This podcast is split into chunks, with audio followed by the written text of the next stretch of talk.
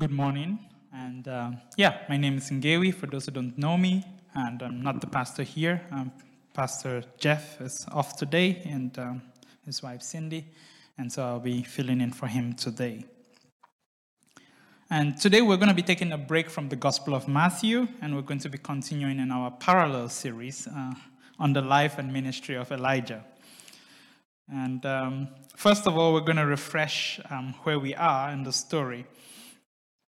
Elijah was a prophet in the Old Testament who served in the northern kingdom of Israel at a time when evil prevailed in the land like they had not seen before. At this time, Israel had been split into the northern and the southern kingdom. And while the southern kingdom had some godly leaders, um, the northern kingdom had a straight line of leaders who just turned away from God, went into idolatry and all kinds of wickedness. The Bible tells us that Ahab did evil like none of those who had come before him. When we last left off in the story, Elijah, as we can see, um, had been on Mount Carmel with the prophets of Baal, and he had issued the challenge after some years of drought and told them to meet him on the mountain and that they were going to try to they were going to pray to their god and he was going to pray to the living god and the one who answered by fire, by providing fire to burn the sacrifice on the altar, was the living God.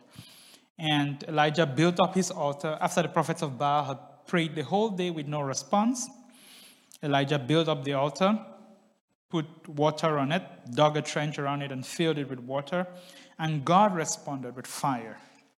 And this fire consumed the altar, the sacrifice, the meat, the stones, the sticks, the wood, and the water and even charred up the soil. So it was clear that this was not a human fire. And what happened after that is Elijah led the people of Israel to seize all the prophets of Baal and to put them to death. Like there were over 450 of them and that we know of. And when that happened, Queen Jezebel, Ahab's wife, threatened to kill Elijah. This caused Elijah to flee and get into a point where he experienced um, a depression basically. He was uh, suicidal, he was ready to give up. He basically had reached the end of his rope. But Elijah met with God on Mount Horeb, and God gave him a renewed purpose for his ministry. God told him, The Lord said to him, Go back the way you came and go to the desert of Damascus. When you get there, anoint Hazael, king over Aram. Also anoint Jehu, son of Nimshi, king over Israel and anoint Elisha, son of Shaphat, from Abel Meholah, to succeed you as prophet. Jehu will put to death any who escaped the sword of Hazael, and Elisha will put to death any who escaped the sword of Jehu. Yet I reserve 7,000 in Israel, all whose knees have not bowed down to Baal, and whose mouths have not kissed him.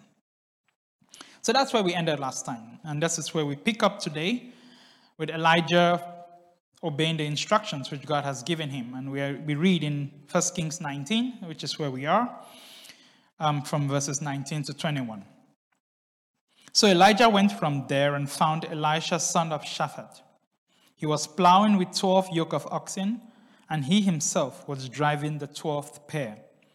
Elijah went up to him and threw his cloak around him. Elisha then left his oxen and ran after Elijah. Let me kiss my father and mother goodbye, and then I will come with you. Go back, Elijah replied. What have I done to you?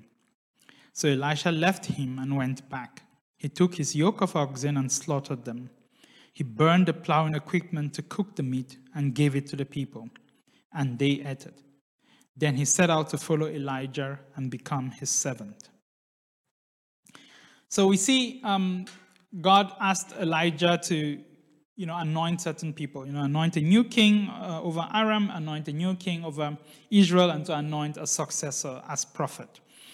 And Elijah, we read, um, we, the Bible doesn't tell us about the other anointings, but we are told about the calling of Elisha. Elijah goes to Elisha and finds him and, you know, throws his cloak over him. And now there's a lot of symbolism which is going on here, um, which may not be obvious to us, but you know, it's basically a strange person walking up to you and throwing their cloak around you, and then, like, so now what? But this was very understood because we know in the Bible that um, the prophet had a specific cloak, the same way that uh, priests had one. So there was a garment that he wore that identified, and I think if we read in Zechariah chapter 3, I think it was 14, you read it being mentioned as well that there is a prophet's cloak which is made of hair and you know uh, other particular materials which identified that this was a prophet. And the laying of his cloak on Elisha was clear to Elijah, Elisha and all those who were watching that this was a call to the office of a prophet. Now, Elijah, Elijah, Elijah asks uh, to go and um, say, kiss his father and mother goodbye. And Elijah says, You know, go back, what have I done to you? Which is a strange question, but, but um, it's a figure of speech. And from all of the, you know, um, commentaries on this passage that I read, it's basically telling Elisha, Go back, but think, uh, think about what I have done to you in that sense. And so it's not like him saying, Oh, what have I done to you? No. It's. Um, basically affirming that call. And um, yeah, in Zechariah 13, verse 4, we are told, you know, that the prophet's garment is a garment of hair. And we see that also with John the Baptist in the New Testament, which was also, you know, the, who was one who the people recognized as a prophet. So Elisha is called in this passage to the ministry of, of being a prophet to the nation of Israel. Um, what exactly is a calling? And um, I've heard it, you know, it's one of those things that we talk about a lot, and you hear it and you use it, and, but you stop to ask, what exactly is it? And there is one definition I found, which is in the Webster Online Dictionary, which I found actually to be quite fitting. And it says it's a strong inner impulse toward a particular course of action, especially when accompanied by conviction of divine influence. Others have defined it as something that you know you cannot not do. Right? And the way I see it, there are two types of calling that we have in life. You know, there is, you know, a common calling and um, an individual calling, if you will, a special calling. Similar to the way we have a common grace, I think, and a special grace. And the common calling is a call we get to salvation, a call to new life in God. This is the call which extends out to all of humanity. The same way that, you know, we know of common grace, which is a theological concept which was introduced to describe, you know, the grace of God to both the good and the wicked. You know, as the Bible says, God lets the rain fall on all of them. God, you know, has instituted certain principles in nature which apply to everyone, and everyone is blessed by them. The common calling is a call to new life which goes out to all of us, and we have a choice, you know, how we respond. And being a Christian is that we responded in faith to God's call and we were chosen by Him. The Bible tells us a lot about this calling. Um, in 1 Corinthians 1, verse 9, the Bible tells us, God is faithful who has called you into fellowship with His Son, Jesus Christ, our Lord. In Colossians 3:15, we are told, "Let the peace of Christ rule in your hearts, since as members of one body you were called to peace and be thankful. Galatians 5:13 You my brothers and sisters were called to be free. But do not use your freedom to indulge the flesh, rather serve one another humbly in love. In 1 Thessalonians 2 verse 12 we are told encouraging, comforting and urging you to live lives worthy of God who calls you into his kingdom and glory. This is a calling that goes out to everyone, a call to fellow, a life of fellowship with Christ, a call to peace. Peace like God gives, not like the world gives, a peace which transcends human understanding. We are called to be free. We are called to no longer be enslaved to sin, to be enslaved to the patterns of our flesh. We are called to freedom in Christ. We are called to the kingdom of God. We are called to eternal life, to live with God in eternity, to live and reign with Him, as the Bible says. We are to be salt and light in this world, to serve one another humbly, to live a life worthy of the calling to our fellowship with Christ and the calling to salvation. And I think there is also an individual calling. You know, we get a specific, more individual calling which is to fulfill a specific purpose on earth for which we were individually made for. The Bible tells us in Ephesians 2, verse 10, that for we are God's handiwork, created in Christ Jesus to do good works which God prepared in advance for us to do. And each of us, when going through life, must figure out what is my life about? And what on earth am I here for? And it is not just to wine and dine and live the good life, you know, to work and earn money and, yeah, go through the motions. No, we were put here for a purpose. And we strive to figure out that purpose so that we can fulfill it. Oh, sorry. I was seeing everything. we are God's handiwork created in Christ Jesus to do good works, which God prepared in advance for us to do. We all have a specific purpose for which God put us here. And that purpose we have to fulfill. So that at the end of our lives, we can look back like the Apostle Paul and, said, and say, I have fought the good fight. I have kept the faith. I have finished my race. Some people are called into full time ministry, but by no means everyone. We have other vocations, we have other jobs, but in whatever we are doing in life, there is a higher purpose than just whatever your job or your career is. And sometimes, by the grace of God, what is your job or your vocation coincides with that calling, and that's great. But other times it does not. The Bible tells us that those who you know, have a gift of mercy should do it. Those who are called to, to give should give generously. Those who have the gift of administration should do so diligently as well.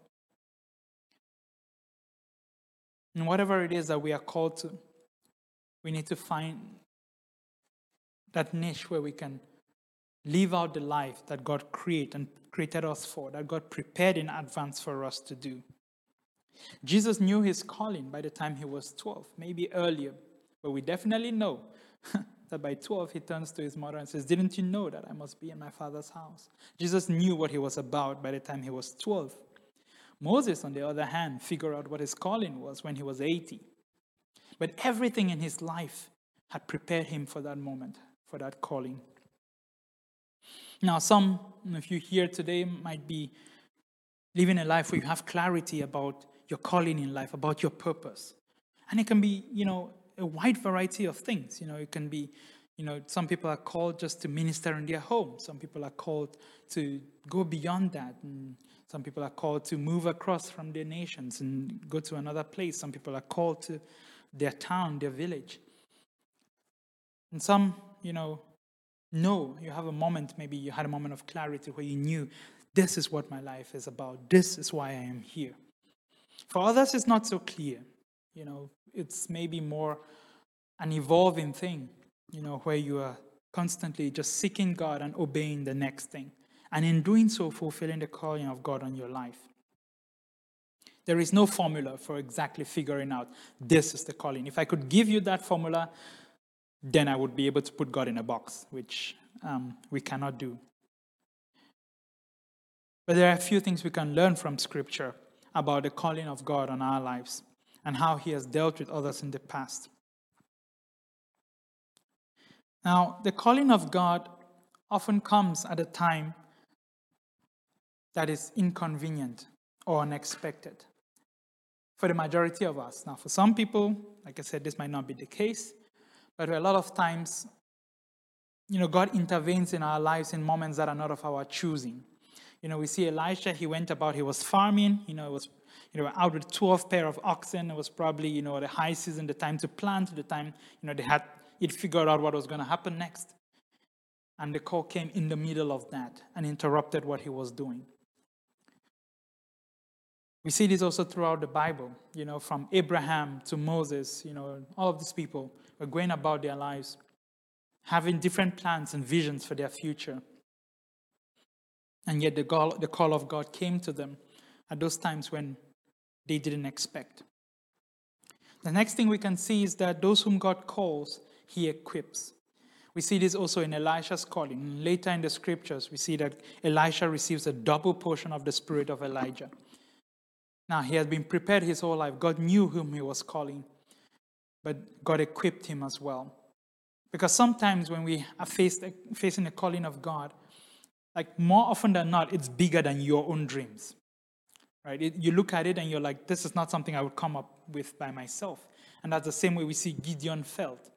You know, we see also Abraham struggling with this, like, God, like, um, how am I going to have a kid right now? How am I going to move and do all these things? And Gideon was like, I'm the least in my family, and my family is the least in my tribe, and my tribe is the least of in the nation. But God was able to equip him for his purpose. Now, what God requires from us is just obedience. If we follow, He will equip us for the calling that He has prepared for us. And we know that our calling God prepared for us like in advance. So it's not a surprise to God. It's not like God woke up one morning and said, I have a vacancy here. Like, who's going to fill it? Oh, Jean, like, you step up. No. Um, before we were formed in the womb, God had a purpose for us. The other thing is that we are called to our gifting, right? Like, sometimes, like I said, we in this place in life where we are struggling and like trying to figure out or maybe you're at crossroads. What is my, where, what is the direction that God wants me to go right now? What is, where is, where is God leading me? We, a good place to start is to looking at the gifts that God has given you in life. And we know that God has given all of us gifts that we can use to serve the body of Christ. We can use to serve Him in this world, to advance His kingdom. And so it's, some, it's, safe, it's safe to say that, you know, if you are not able to carry a note, then maybe God didn't call you into the music ministry. You know, if you're, you know, having a particular gift for a particular area, it's a place to start serving and say, okay, this is where I'm going to start investing this talent that God has given me. And then God is going to lead me from there. Now, it doesn't mean that it's going to be exactly the way you imagine it. Oftentimes, we, God takes us in directions that we wouldn't have you know, sin from the beginning. But it's a good place to start to say, this is what I have, this is what God has given me, and I'm going to give it back to Him. I'm going to start serving here. Rather than sitting and waiting and saying, okay, I'm going to wait until God shows me what to do next. Um, if you pray and you're not hearing any clear thing, start with what you have, what God has given you, and work diligently at it. Elisha was not sitting around doing nothing. Elisha was working hard. He was you know, serving. He was in his family working the farms with the other workers as well. And we see that with all the other people as well that God uses in Scripture. They are not doing nothing, which is also part of the reason why the call of God comes unexpected, right? Because you start investing yourself in a direction, you're working hard. But part of that is preparing you for what the ministry that God has for you. So nothing in your life is wasted. No experience you go through God wastes. But He can use all of it. He can take all of it and work it for good and prepare you Moses went through the palace training, so he was familiar with the customs of Egypt. Then he went another 40 years in the desert, so he was familiar with the desert. I guess in that time for Moses, it was like, okay, I'm just doing what I'm doing now here. I'm going to work hard, serve my father in law and my family. But it was all preparation. He just couldn't see the big picture. And the last thing is that the gifts and the call of God are irrevocable. The Bible tells us this in Romans chapter 11, verse 29. God does not retract the gift and the calling He has put on your life. But what you do with it is up to you, right? Like there's like two or three parables in the New Testament that Jesus tells about the talents and that God, the master who gives the talents or the sums of money to um, his servants and then goes on a journey. And then it's up to them what they do with it. God doesn't, the calling of God is irrevocable. The gifting of God is irrevocable. But whether you develop that gift, whether you use it and exercise it and grow in it, is up to you and me. Now, you might wish that you had a different calling, right? And but ultimately, what we find in life is that the path that God chooses for us, when we follow it and follow it diligently, then we find the most satisfaction in life. We find the most fulfillment because we are the most us when we are walking in the path that He laid out because He knew us before He created us and He prepared this path for us. Now, this is the calling of God. You know, God has a call on your life. For each and every one of us, there is a calling. It's not just for some, you know, specific people. And some people have dramatic callings, right? Some people, it's like, wow, you know, you hear the story and you know, like for other people, you know, I've never had that in my life.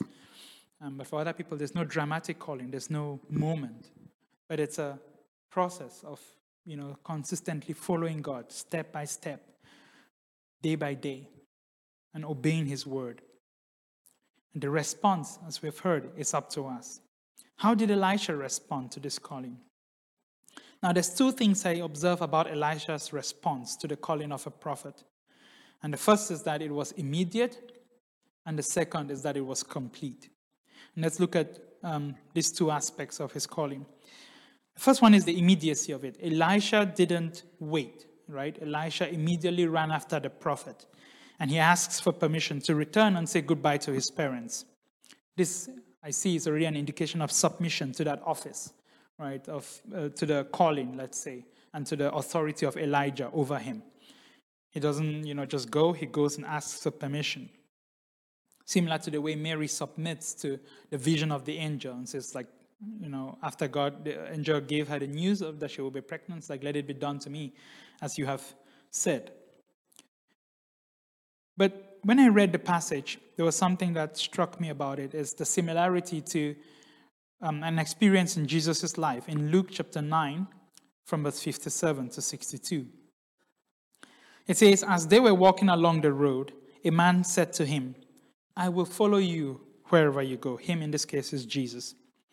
Jesus replied, Foxes have dens and birds have nests, but the Son of Man has no place to lay his head. He said to another man, Follow me.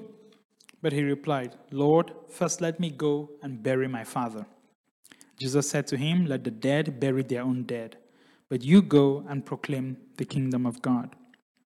Still another said, I will follow you, Lord, but first let me go back and say goodbye to my family. Jesus replied, No one who puts a hand on the plow and looks back is fit for service in the kingdom of God. This last man is particularly similar to you know, the story of Elisha. And this man wanted to return and bury his father. Now, we do not know if his father was still alive and he was like, I have obligations to my family. I'm going to go and stay with my family and wait until my father dies. Then I'll bury him. Then I'll have the freedom to come and follow you. Or if the father was already terminally ill and he wanted to just go, you know, or maybe the dad was already dead and he wanted to like just go and do the ceremony. We don't know any of this. But what we do know is that Jesus was speaking to a condition of the heart. Some of us, you know, here in IBC is a big church, a very international church, a very with lots of people from different backgrounds, and we come with different obligations, right? There's different cultural family obligations. There's different uh, cultural expectations of us, and we carry this with us, you know, even when we travel or go far and wide. And sometimes these obligations and expectations go against the will of God or go against scripture. Some of them are practices that you know we shouldn't be indulging in, maybe ancestor worship or you know or other kinds of religions, you know, local religions and things like that. But there is a weight of expectation. And having to say no to those things is not easy. I speak as one who knows myself because I know, like, um, funerals in Germany, for example, are, you know, or let's say modern in the Western world, um, a very straightforward affair, right? Like, but for us, it's usually a bigger celebration, you know, that goes over multiple days. And there's also certain rites and things that happen in as part of those celebrations that you wonder what kinds of spirits sometimes are being invoked and things like that. And each of our cultures, you know, has something that is counter to the word of God. You know, as Jeff always says, we all all cultures are against the uh, scripture because all of a lot of our human culture is born of the flesh. And so, if we look carefully, you would find it even in your own culture. And the question is are you going to go along with the culture or family obligations and expectations? Or are you going to choose to follow Christ, even when that comes a at a cost? Because following God always costs us something. It might cost us in reputation, it might cost us some relationships, it might cost us, yeah, different things. And some of us, you know, sitting here in IBCD, some people here, you know, have stories of the cost that just being here is part of the cost that they are paying for faith in Christ. The truth is that when we cling to what we have, when we cling to that reputation or the good name or you know not wanting to upset anybody, we eventually lose out. Because the Bible tells us what good is it when a man gains the whole world and loses their own soul?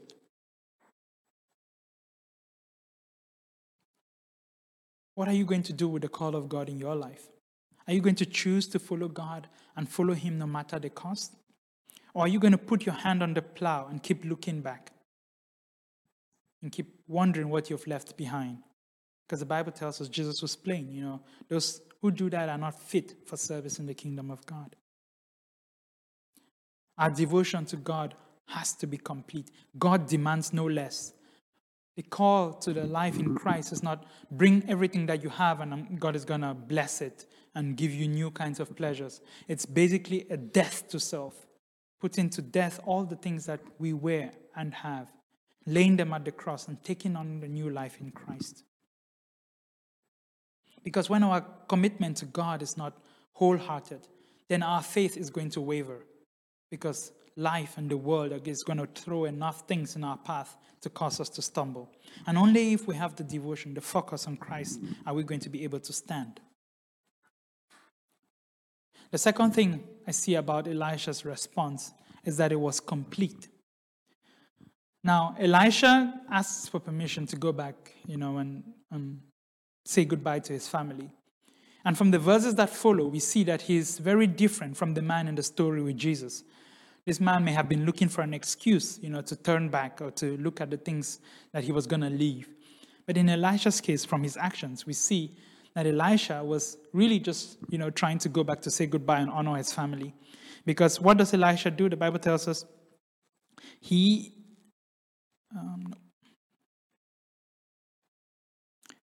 Elisha goes to his family, and we know that Elisha was well to do because they had 12 pair of oxen, right? Which is like, you know, at least 24 that's you know and probably a very big field that all of them were plowing. So this was wealth you know it was not it's not like elisha came from nothing. But elisha goes back and he says goodbye to his family but he doesn't just say goodbye he kills the oxen all of them and uses the wood the, so the instruments the implements that they had to cook the meat and he distributes it out to the townspeople now, that's a lot of meat, right, um, to kill at once. And there was no refrigeration back in the day. So we knew that Elisha, it's not like this was common sense, the common sense thing to do. It was not. But I believe Elisha was making a statement. His old life was ending, and a new one was beginning in his calling. The call of God had come on his life, and there was nothing that was going to stand in his way. He was not going to have the insurance policy of, you know, I'm just going to give this to a friend for safekeeping.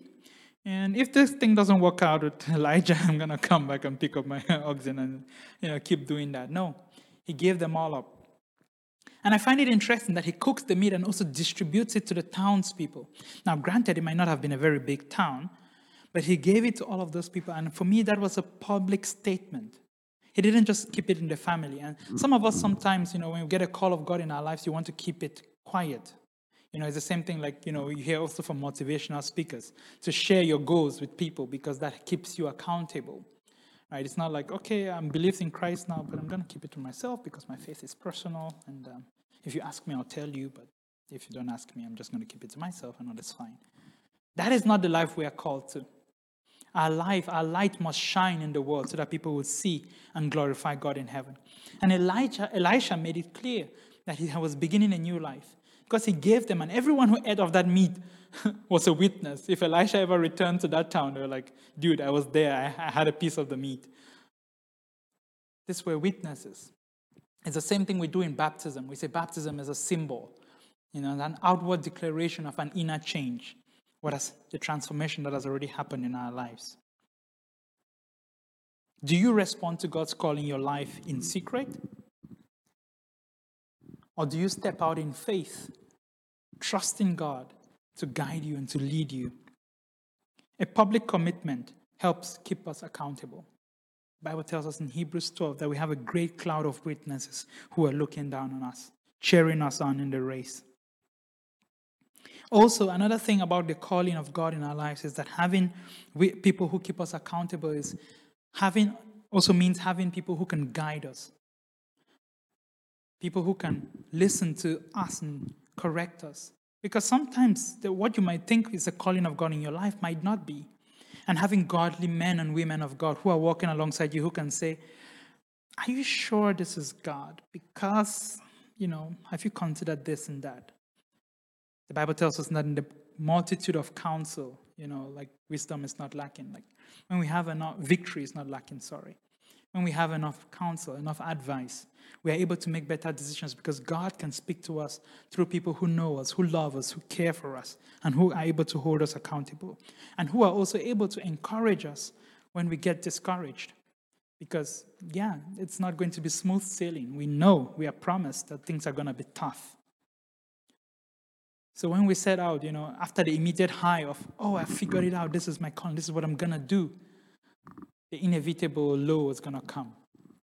And in that time, it's good to have people who are there to walk with us, to pray with us, to encourage us and lift us up. Now, whoever you are today, there is a call on your life. And the Bible tells us, Jesus tells us in Revelation 3:20, "Here I am, I stand at the door and knock, and if anyone hears my voice and opens the door, I will come in and eat with that person and they with me." God is calling us to a life in service of Him.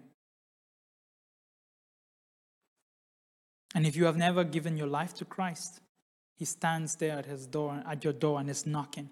And He wants to come into your life and change your life and give you a new one, one which would find fulfillment in Him, not in the old pleasures that you once found fulfillment or tried to find fulfillment in, but true peace true fulfillment.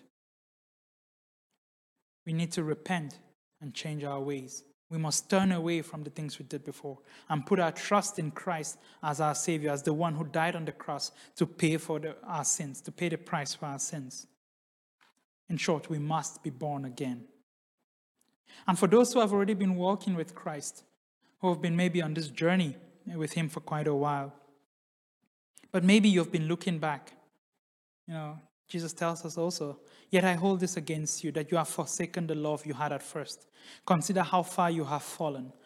Repent and do the things you did at first. And if you do not repent, I will come to you and remove your lampstand from its place.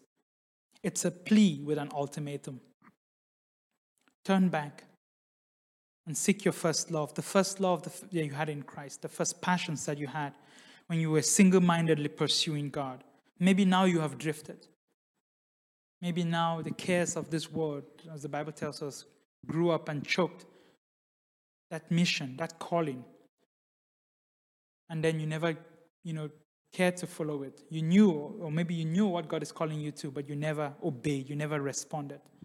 It is never too late, and there is still time for you. So, whoever you are today, there is a calling for you. And if you figure out that calling, I say, great. Run in it, walk with it, walk with others in that calling and fulfill that purpose so that when you're looking back in your life, you can be able to say, like Paul, I have fought the good fight.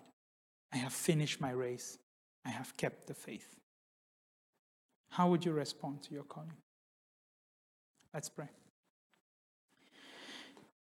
Father, we thank you for your word and the example we can draw from the lives of Elijah and Elisha. We thank you that Elisha was one who was able to see the calling of God on his life and respond immediately and completely.